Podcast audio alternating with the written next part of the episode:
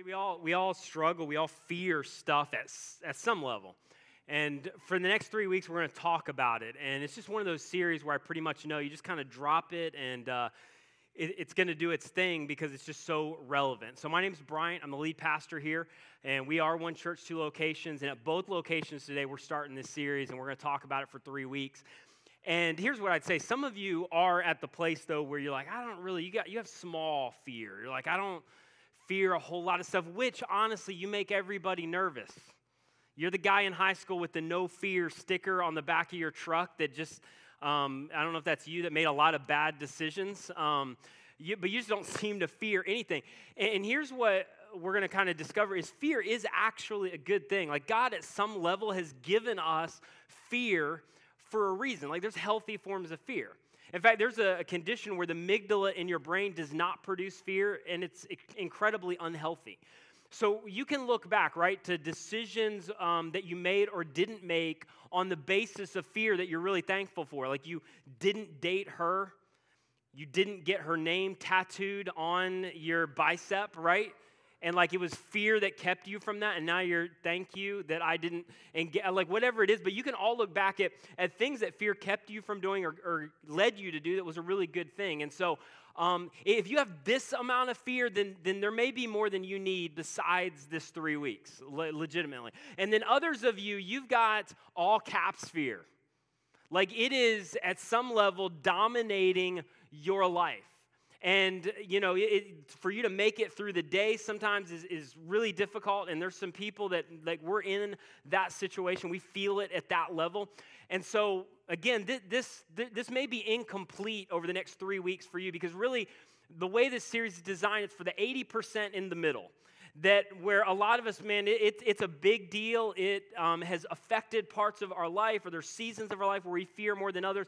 And that's really where this series is designed. So, legitimately, for some of you, I want to help direct you over the next three weeks, you may need more outside of these three weeks. In fact, I think there's probably a lot of us in that place. But this is kind of for us in the middle where it maybe is not completely out of control, where we can't get out of bed and we're not at the place where we go, we don't fear anything, but we're kind of right there in the middle. And here's what we believe if you're a Jesus follower or if you're investigating Jesus, which we're glad you're here, that in a sin infested, broken world, fear is real. Like there are things to fear. There's things that we should fear. And so this series isn't about, oh, don't fear anything. No, fear's healthy or minimizing your fear. This is kind of a completely different conversation. Here's where I want to start. I want to start by really defining fear, and you kind of already know what it is, but I want to put words to it. Fear is an emotion, right? Um, this is not quite quite um, uh, straight, and so my OCD tendencies are just going out of control right now. So, um, fear is an emotion that we feel, and there's maybe more to fear than ever before in our culture. I mean, just maybe because we're more aware through social media. I have a news app on my phone, and it's just, I'm just bombarded constantly with things going on. It's, it's what happened in um, New York City just recently. It's the events of Vegas. It's what's going on at a global level. And even news is kind of based off a, um, of an emotive metric. So, it, it, in some ways, it plays into your fear. But fear is an emotion. And then here's the rest of the definition it is an emotion perpetuated by the thoughts of looming future loss. At the end of the day, that's really, really where fear is coming from, right? It's the threat of looming future loss over something, and we kind of give into it, we think about it, we perpetuate it. And one of the things about fear is fear compounds itself. The more you give into fear, the more you give room to fear, the more fear grows. It's like a disease. But it's all about looming future loss, whatever it is financial loss, relational loss, loss in your industry loss in terms of something with your kids, loss in terms of like some virtue. Uh, for those of us who are followers of Jesus, maybe if there's an area where you feel like God is leading you to do something, there may be this fear of if I say yes to this, then maybe I'm going to miss out on something in the future. And that's really where your fear is originating from. But all fear, physical, relational, financial, it's all about these perpetuated thoughts of looming future loss. And we feel it as an emotion. That's really what fear is. And fear, as I said, can be healthy, but fear can go off the rails and be extraordinarily dangerous. Here, here's what I want you to know as we enter into this series is here's where fear gets dangerous. It's not that you shouldn't have fear. It's not that anyone should minimize your fear.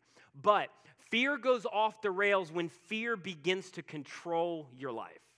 And here's what I want you to know, and I'll unpack this a little more as we go, is that fear is an entity that can and will, if it's let, will take control of all of your life. I mean, just think about this, answer these couple questions. What has fear kept you from doing? Like, I can think of a bunch of examples just in my own life. Like, smaller examples, like when I was in high school, I played basketball, believe it or not. I'm built like a horse jockey, but I played basketball. And I was decent. It was a small school. We were decent. We won a state championship my junior year, got back my senior year, lost in the final game. So my sole um, decision making process for college was where I could play ball. And so I picked a small school. It was all walk ons, there was no scholarships, but um, it was like I thought if I, if I could play, that would be legit. That would be a lot of fun over the next couple years. I, I really chose that over even educationally. I mean, I just wanted to play ball. So I got there, and I'll never forget freshman year and they had walk on tryouts, and I got there. And up into this point in my life, you would probably say I struggled with overconfidence, not lack of confidence. And so I just remember walking in, and, and maybe not for the first time, but the first time I can really remember, fear just overwhelmed me where I just started thinking, I don't know if I can hang. What, what was I thinking in choosing this? Because I'm paying a bunch of money for this school, and I don't even know if I'm going to have what it takes. I don't know if I'm going to measure up. All of it, just fear began to flood me, and I'll just never forget. I went to the first tryout the first day, left, and never came back. Didn't even see if, if I had what it took or whether I could hang or not. I just, out of fear, I just left and never went back and paid way too much money for my undergrad education. So, what has fear kept you from doing? For some of you, it's an idea you didn't pursue. For others, it's a relationship. For others of you, it's, it's this thing where God's leading you to move in a direction, but you just feel like you can't take the step. But I guarantee at some level, fear's kept you from doing some things. Here's the other question is what has fear caused you to do? For some of you, it's, man, you are full on hovering parent on steroids, helicopter parent. You don't need to, you don't need to elbow anybody right now, just eyes up here, but like that's you. Some of you, it's, it's full on micromanaging. Others of you, you've made unwise decisions out of your fear. For others of us, it's just been this thing where we react in a way that on the other side of it, we're like, what, what are we thinking? And if you were to, to trace its origin, it's all about fear. Fear's caused you to do some things that normally you would not do. And here's where I think there's two groups this morning is that some of you, as you think about fear, you think about the impact fear has had on your life, maybe what you're struggling with right now, you're at a place where you would go, I'm just done with this. I'm just done with I like I'm tired of making decisions based off of this. I'm tired of making myself look like a fool. I'm tired of having these seasons of my life where just everything seems to be inhibited by all this stuff that I fear about the future. I'm just done. And then on the other side, I think there's a bunch of us who are in the place where we've just learned to live with it. We've just learned to live around it. We've just learned to accommodate our lives around the inevitability of we all fear stuff. So I, th- I think we're in one of two groups. Here's the big deal, though, if you're a Jesus follower, is you can't really follow and fear at the same time. At one point along the way, one of those things is going to win out. And again, I just want to keep going back to this. It's not that you should never fear, but I'm talking about when it controls and dominates your life, where you're making decisions out of it. You're not doing things, you're not following in ways that you should because of it. You cannot follow and fear at the same time because at some point along the way, there's going to be a crossroads where something's going to be difficult. It's going to play on your fear, and you're going to decide, you know what, Jesus, I cannot follow you into this. I cannot do this. I cannot give up this. And really, at the root of it all is your fear. And literally in John, it says, We have been invited into life to the full. And the reality of it all is that you will not experience life to the full as Jesus has defined it as long as fear is dominating your life. And here's what I want you to hear, even if you don't believe it yet, but you just need to journey with us for the next three weeks, is that freedom is possible. Freedom is possible. All throughout the scriptures, it's why you hear these phrases like, listen, fear not. And it seems so naive, like, oh, okay, I'll just, I'll start not fearing tomorrow. Or be strong and courageous. Okay, how, how, how do I do that? Or, or 2 Timothy 1 7, where this little letter is written um, to this guy, this protege of Paul, and it says, Listen, you've not been given a spirit of fear. If you're a follower of Jesus, you've been given power, you've been given love, you've been given the uh, ability to live a different kind of life. So even if you don't believe me, I just want to speak over you that it is possible to live and walk in the rhythm of life where fear does not control and does not dominate you. And the whole Christian journey and the whole following Jesus journey really is synonymous with freedom. And if you aren't experiencing freedom, there's more that Jesus has for your life. Fear can be overrun.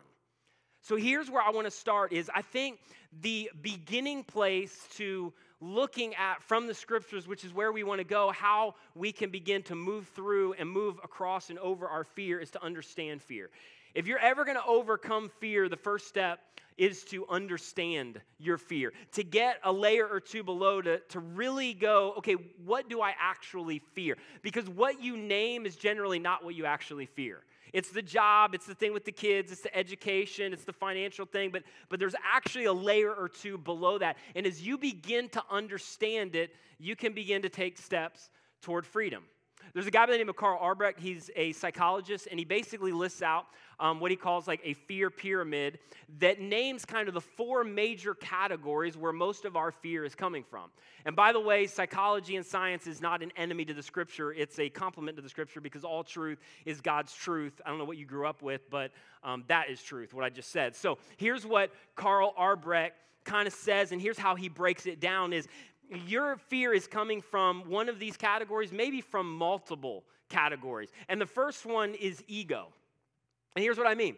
For some of us, the massive fear that we have over that job, over that decision is if I go after that and it doesn't work, then I'm going to feel insignificant.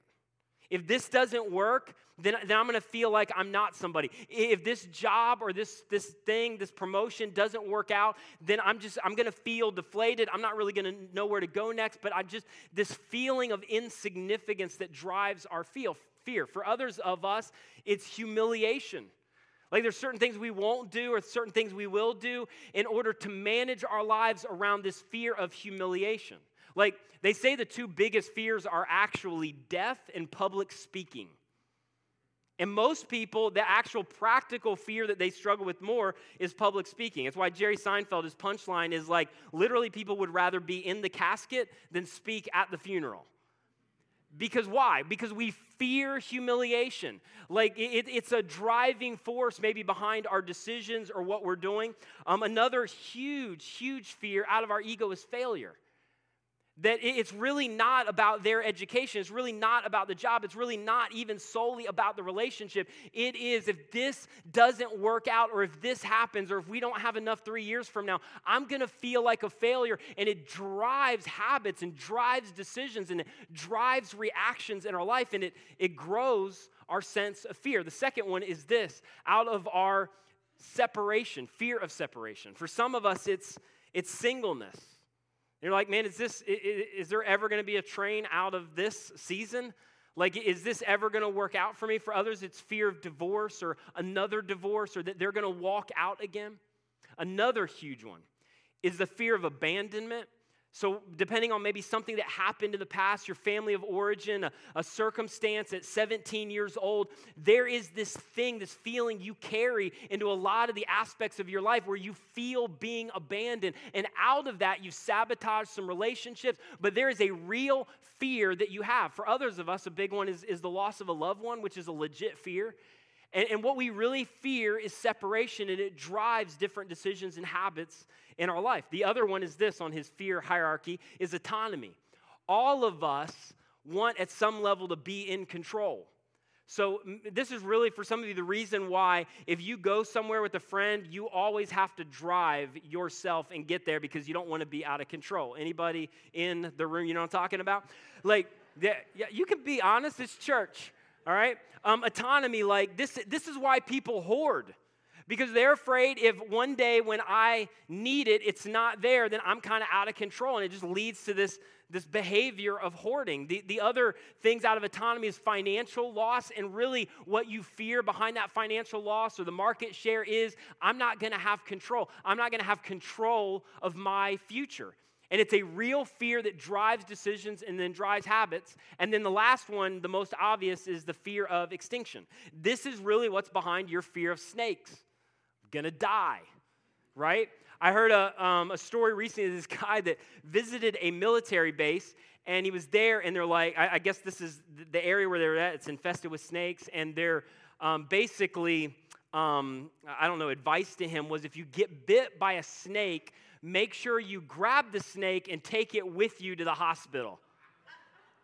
Are you freaking kidding me? Like, so I can get bit 30 more times on the way. Like you are nuts. But this is this is your fear of clowns and snakes and it, it's extinction. It's the fear of death. Even though one out of one of us are going to die, we fear it. We make decisions out of it, right? And this is driving our fear. So, ego, separation, autonomy, extinction. And here's what I tell you th- this is one of the bigger driving forces of our day to day fear significance or insignificance the fear of failure, the fear of humiliation. And so, why, why is all of that important? It's because fear, and, and this is how I think you should look at it fear is an entity that is desiring control and seeking control of your life. And here's why it, fear is not who you are. And the more that you disassociate and separate yourself from fear, the better it is. But here's what I want you to know as a Jesus follower. And if you're not and you're investigating, this sounds kind of weird, but you just need to know this. You have an enemy that is looking to play on your insecurities and your fears every day of your life, in every circumstance of your life, in every decision of your life. And one of his primary tools is to use fear to hem you in and hold you back. And it's fear generally coming from two big places conditioning and control. Conditioning meaning how you grew up, who your mom was, what you experienced, some of those events and circumstances of your life. And then the other part of it is out of your desire for control, the enemy wants to control you. But out of conditioning and control, he is creating and manufacturing a plan for your life and doing everything that he can to move fear into a place where it will control you, consume you, and overwhelm you. Because, come on, if he can't get you to disbelieve, he'll just inactivate you. Fear is the number one thing the enemy wants to use to hem you in. And here's the thing as Jesus followers, if you care about this and you should, that when we live a life, not where we have fear, but when we are controlled by fear, ultimately, it steals the glory of God. Because every fear says this when we're controlled by it God, I don't know if you can really handle this. I don't know if I lost this or if this didn't work out, if I really would be okay because I feel like my life would end and I just don't feel like you would be enough. And it steals God's glory. So the starting place today is to move back and we're going to kind of come back to this but to over to understand fear in order to overcome fear to kind of back up to go fear is not who i am but it's an entity that the enemy wants to use to literally wreck my life and keep me from what god really has for me but then there's more to it than that because understanding fear will only get you so far uh, understanding fear will not move you to a place to really experience freedom from fear. There has to be more to it than that. And as you look at the scriptures, there is one word in the scriptures that is associated with fear, and you never would come to this conclusion on your own. If we were to sit down and talk about fear and how you combat fear and how can you overcome fear at like a root level, I could give you five guesses, and I don't think you would come to this conclusion. It is completely counterintuitive, but it is the, the third option to fight or flight. Because right now, just in terms of human terms, you are naturally created to fight or flight when fear comes. Fight meaning I'm going to white knuckle it, I'm going to figure out a way through it, I'm going to figure out a technique and how to breathe and how to focus on the right things and, and somehow just manage my way. And then the other option is just flight. You just take off, you just emotionally detach. And the scripture comes in to say, no, no, no, there is a different option to the natural fight or flight reactions. And this one word is the way to not mask your fear, not coat over your fear, not find a way to just live and navigate around your fear, but eventually, it's not going to happen this morning, most likely. It has the ability to overcome, overpower, and conquer your fear. And here's the one word love. Like, oh, are you serious? That's the typical preacher. You're going to talk about fear and anxiety, and that's where you're going to start, bro. Are you serious? But just hang with me for a second. That, that throughout the scriptures, it, it talks about again and again and creates this link of you, you don't just need to understand fear, you need to understand this particular kind of love that has the ability to overpower your fear. And can, if, if you can just go with me for a second, a lot of what you've done has not worked. So maybe just lean in for a few minutes and give us three weeks because maybe the scripture has something that speaks to what you're struggling with and what you're grappling with that, that nobody else can really speak to. And so in the scriptures, you get this third option where it talks about this particular kind of love that can overpower your fear. One of the guys in the scriptures that was the closest to Jesus. He's a guy by the name of John. I mean, he was, I mean, he was there at every major event. John sits down at the end of his life to record Jesus' life and ministry and all that he learned. And here's kind of the connection that he draws as he describes what he saw from Jesus specifically as it relates to this whole issue of fear and this whole word that really has the power to combat it. Here's what he says in 1 John 4:18. Maybe you've heard this verse. There is no fear in love. Meaning, either fear or love, and I'll explain this in a second, is going to win out, but they cannot coexist. One or the other will have the final say. And then he says, but perfect love, what are these two words? Perfect love drives out fear. And what he's talking about in terms of perfect love is this is in spite of love. Not because you've gotten it right, in spite of the fact that you haven't gotten it right. Not because you've been faithful, but in spite of the fact that you haven't been faithful. Not because you haven't been an idiot through the struggles of your fear, but in spite of the fact that you're an idiot. In spite of love, where you are, with what you struggle with, with all your unfaithfulness, with all the things you wish you could rewind about your life, this is the beauty of the scripture that God is offering, and in spite of love to you, it's available to every single individual. And, and, here's really the characterization of this love. This love, as John describes it and later Paul, is a love that really embodies the presence and the power of God. That when we talk about love, we're not talking about just some emotion or feeling. We're talking about a love that speaks to and over our life in such a way that it represents the presence and the power of God in every circumstance, in every situation. And what he's saying is, it's not that there is not fear, but as you begin to reorient your mind and your thinking, literally you can move to a place where fear has no room to operate in your life. The fear has no room to be able to do its work. It's still there, but it's overpowered by something else. Because literally, the presence and power of God, the kind of love we're talking about, has the ability to repel fear in your life, even if you don't believe it right now. And so you, you have to overcome fear by understanding, but more than that, you have to overcome fear by coming face to face with what is offered through Christ, realizing that it is really the only actual antidote to your fear being overridden and overcome. Here's a guy by the name of Paul comes along a dozen years later and he explains this kind of love and and I love the writings of Paul because he understands this better than I do and probably better than you do.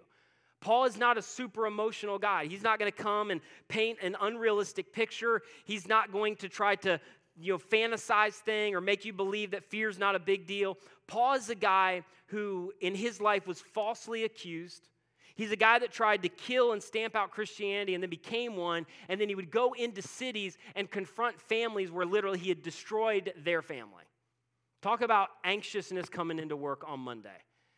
He's a guy that at one point along the way, he's almost stoned to death with rocks.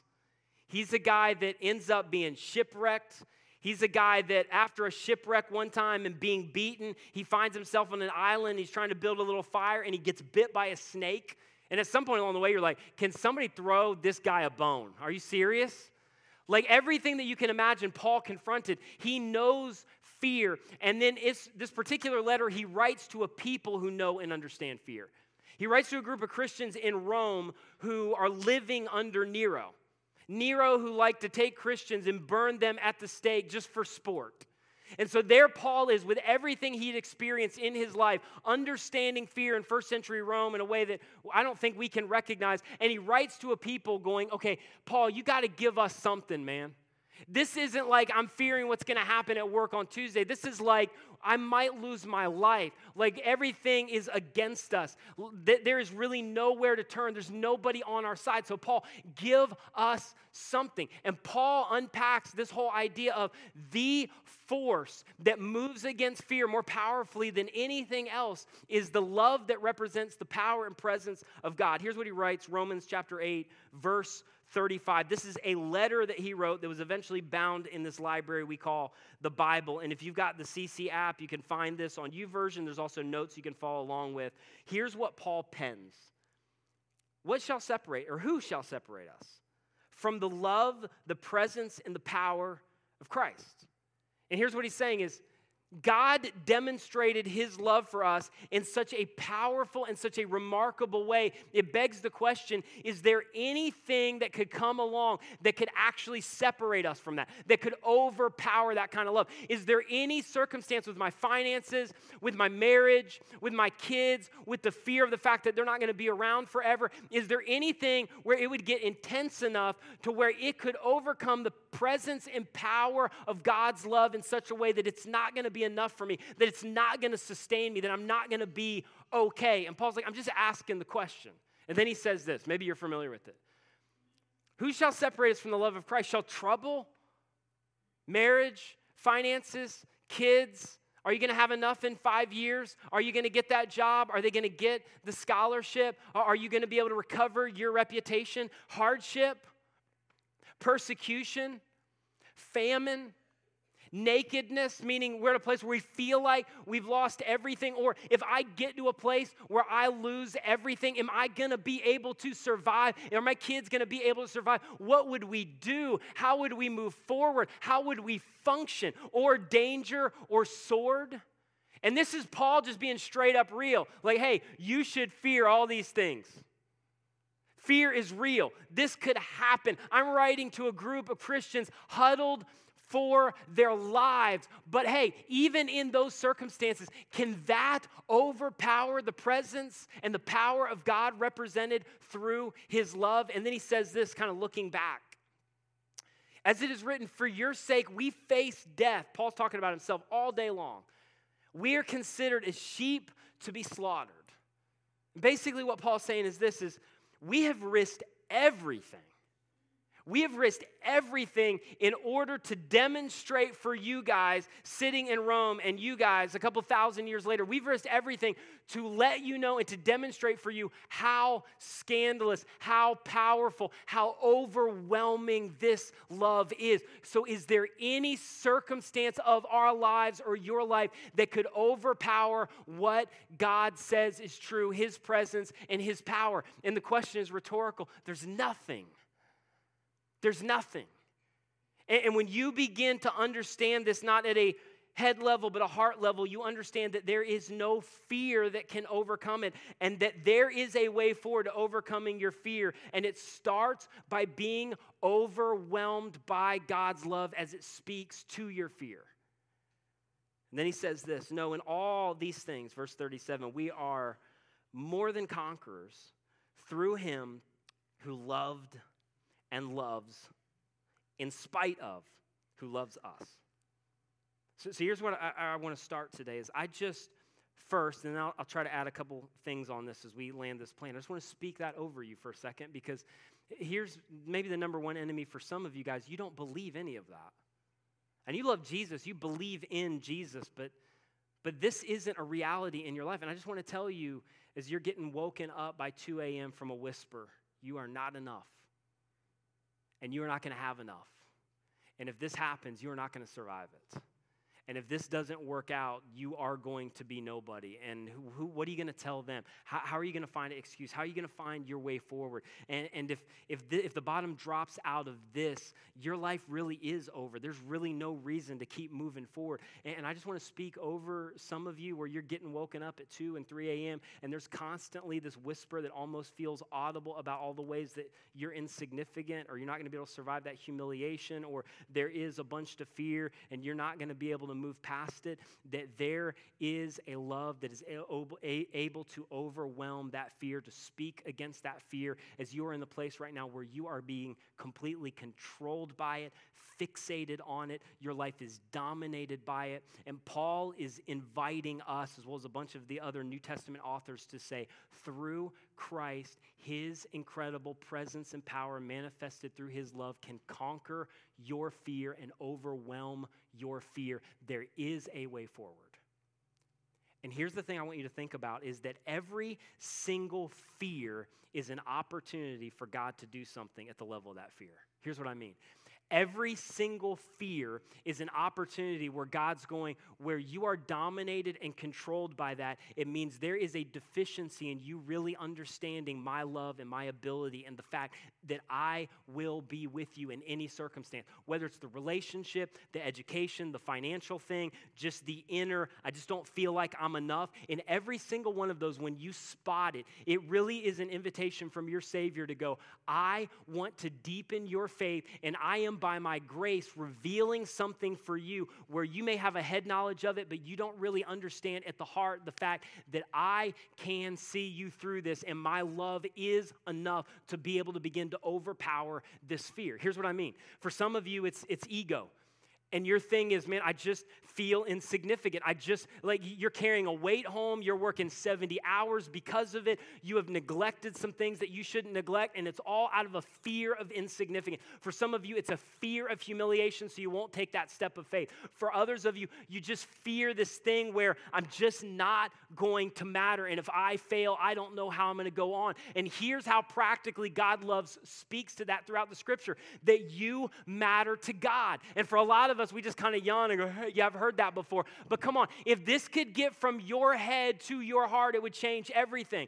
That when you place your faith and trust in Christ, at that moment to say, I believe in your death and resurrection from the grave, and I'm not trusting me, but I'm trusting you. And here's what the scripture says that in that moment of transfer of trust, all of the benefits of Christ's life are now given to you so that when your heavenly Father sees you and sees you and sees you, he sees you as if you have already earned, you have already completed completed the race of your life. You have already been faithful. You are somebody. You are significant. There is nothing that you need to do to try to get acceptance. You are living from acceptance. And when your father looks at you, you are a son, you are a daughter, you are lavishly loved from the creator universe, from the, the creator of the universe. And there is no weight that you need to carry. There is nothing that you need to try to move forward with it as if you are in control. And you matter to God not because the promotion comes through, not because your kid gets the scholarship, but because you are made in his image and because you matter to him. And when you begin to speak the truth of that over the areas where you are absolutely inundated by fear, I'm telling you, that love can begin to change something inside of you. For others of you, for others of you, it's separation. It's, I, I don't, I don't know what I'm going to do. And if I have to be alone, that's a big fear of mine. And your Savior speaks to you. I can't, I can't speak to the fact that, that it's going to work out with that dating relationship. But what I can tell you is I will never leave you. I don't know what's going to happen in that marriage. I, I get that you fear abandonment for really, really good reason. And there are real fears about what's going to happen if I ever lost them. But I'm just telling you from the words of your Savior, I will never leave you. And it's so easy for that to be a freaking bumper sticker. But I'm talking about when you begin to combat fear with the reality that this is true. Everybody else may leave you, but not the presence and power of the love of your Savior through every circumstance and every incident of your life. The, the third thing for some of you is, is autonomy, and I really just want to just kind of camp on that to go, you're actually not in control of anything ever for a moment of your life. And for some of you, like, well, that's not helping me. I know, but that's just true. And your Savior speaks to you to go, okay, everything that is out of your control, hear me, is under my rule.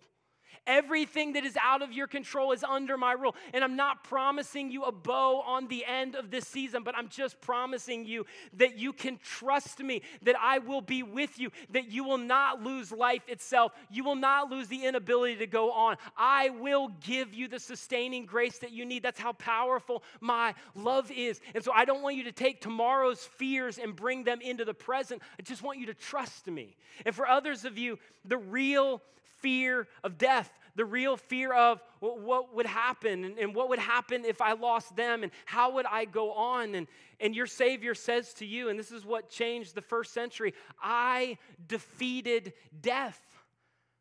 Uh, you, come on, guys. We serve a God of resurrection. He resurrects marriages. He resurrects dreams. He resurrects dead ends. He resurrects things we felt like there was no purpose out of them. He resurrects circumstances that we created that we're trying to get out of. Our God is a God of resurrection. And above all else, He has defeated death. There's going to be a day, as Revelation says, where death will be openly mocked and there is nothing to fear. And this is what in the first century allowed Christians to go into villages and they didn't fear anything because what do you you fear when you serve a God of resurrection who has now placed that same resurrection power inside of you. And that doesn't do away with real fear, but I'm telling you, this has the ability to eradicate your fear and not give it any room to operate. I'll never forget when my, my brother passed away when I was 17. For a long season after that, every time the phone would ring, you would just be filled with terror because you didn't know when you were going to get another phone call. And you know what began to just change things for me? Just, just number one is I saw God walk us through that season and everything that I feared on the other side of it. It doesn't change the heartbreak and the pain and the fact that it alters your life forever, but He really was enough. he, he really was enough. And you know what? I also just absolutely just stuns me, that causes the hair on my arm to stand up, is that at 11:23 this morning, my brother Chris is as alive in this moment as I am because I serve a God of resurrection. And we are separated by space, but there will be a day where we will fully understand and see the reality that death has been overcome. Every tear will be wiped away, and there is nothing to fear in Christ.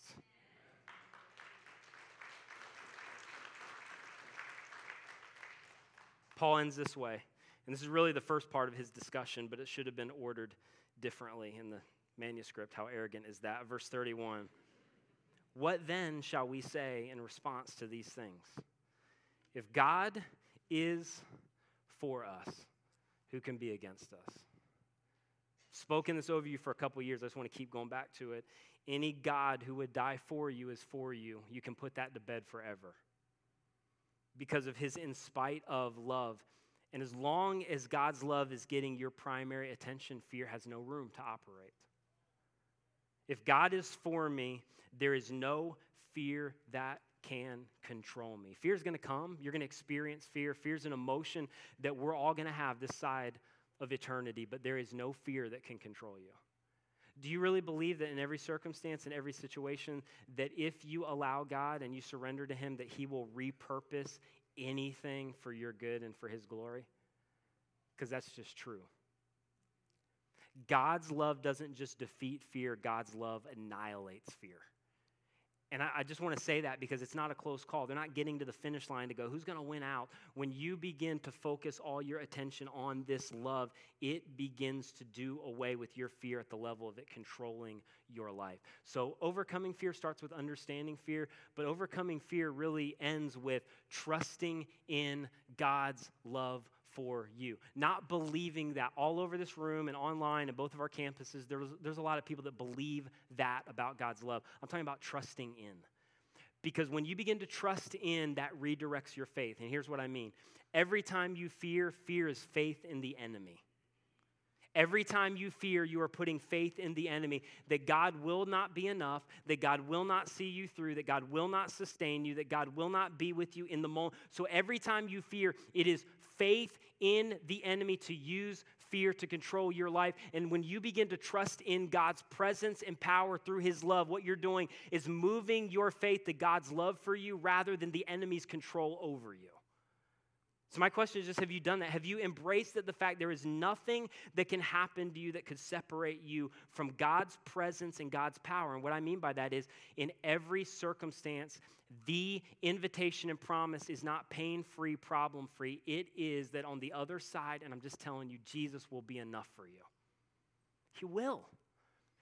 And you're not going to immediately believe that in an emotional level, but it starts with that declaration of trust to go, God, I want to trust you in this way. I've got to end quickly, but I was uh, watching, or, or, actually somebody else told me about a documentary by Jimmy Iovine, extraordinary producer, and he told the story about, he's produced for some of the greatest artists, musicians of all time, and he moved one day from an engineer to a or from an intern to an engineer, and it happened overnight. There's one day he got a call from his boss. It was a Sunday. He's like, "Can you come in and I, I want to move you to engineer?" And he's like, I mean, he was excited about it, but he's like, "Are you serious? It's a Sunday. I don't want to go into work on Sunday." So he finally came in, and this was the day where finally the intern had his off. He becomes an engineer. A little bit of a bad attitude, big coffee, just try to make it through the day.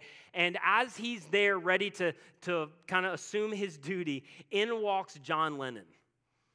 And for the next six hours, Jimmy Iovine begins to, to engineer for John Lennon. And in the documentary, they're like, What gave you the confidence as like a punk intern to, to be able to do that? And he said this, and I don't know if this will hit home with you, but it did for me. He said, The only thing I can imagine is this that, that my dad would constantly tell me that when I walked into a room, I made the room better.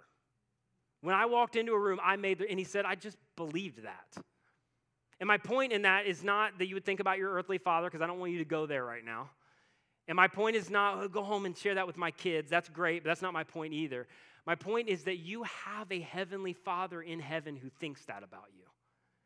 That you are significant, that you are loved, that you are created in his image, that you have everything you need, the same power that raised Christ from the dead in you, and his love can overpower your fear. And I think Jesus speaks to us from the ages to go, guys, come on. I you're going to experience fear, but come on. I didn't come to earth to move over the power of the darkness of hell, and I didn't come to earth to create a name that is above every name, and I didn't come to earth to set up a throne that is above every throne. Like I tell nature what to do, and nature's like, okay. I tell dead people to stop being dead, and they just stop being dead. I raise the blind with a touch, I heal the sick with a look. I am the God God that's over all creation. So I didn't come to set my name above every name so that you could be demoralized by fear, that it could hem your life in, and that it would lead you to doubt my goodness, my power, my sustaining ability, and my love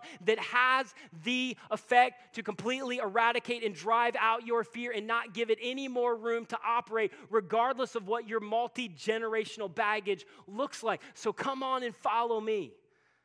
And I think it starts with two things worship and confession. I love what David says I sought the Lord, and he answered me, and he delivered me, such a huge statement, from all my fears. So it starts with I want all of you guys to stand up all over the room, and regardless, I'm a couple minutes over in this service. I want the band to still come up um, as we get ready to close this out because there's two huge things when the enemy begins to whisper at you at 3 a.m. or in the middle of the day or in those areas of your life where it just seems so strong and you feel like you cannot go on. What that is, is a soundtrack in your mind that needs to be reoriented. And one of the ways you do that is worship through music, where you start to take whatever those lies are and you overcome them with the truth and the power of God's love. And then, secondly, you confess. You confess out loud. You confess in your bathroom. You confess somewhere where nobody sees you so you don't look like a freak. But you take those areas of your life where you are believing the lie and you start to speak against it to go, here's what God's love says about that. I am not insignificant. I do not have to fear humiliation because I matter to God. I do not have to fear death because I serve a God who defeated death. I do not have to fear separation. That's a real fear. I'm going to grapple with that maybe, but I'm also going to understand, God, you will will never leave me and you will never forsake me, even if I don't feel that emotionally right now. And I'm telling you, God begins to do something. What will happen over the next three minutes for some of you is that in this moment, faith will be reborn for you because that's the power that this has. For some of you in this moment, over the next about three or four minutes, something will happen in you as you speak these words that starts to do something in your heart that moves some of these truths from your head to your heart. And this can't end here. This has to be the lifestyle of your life. So, what do you fear and where do you fear? And what does God's love say about that? What does He confront those lies with? And begin to get it on your Pandora playlist get it on something, but have a soundtrack to speak into the fears that are overcoming your life, and then get some three by five cards. And I do this. And every time there's a lie that I'm believing, I'm going to expose that lie with the truth, and I'm just going to confess outside this fear has no power over my life. So, would you guys, whatever this looks like for you, if you want to stand up and shout, you can do that if it's authentic. If you want to get on your knees and just allow this to wash over you, if you just want to sing as loud as you can, or if you just want to lift up your arms and just allow this to start to penetrate, you may not sing a word, but whatever you need to do, even in this moment, to surrender, to go, God, I want you to begin to speak to these fears that says this. And I'm going to end with this. You make the darkness tremble, Jesus. You silence fear. Your name is a light that the shadows cannot deny. Your name cannot be overcome. Your name is alive, forever lifted high. You make the darkness tremble, Jesus. You silence the fear.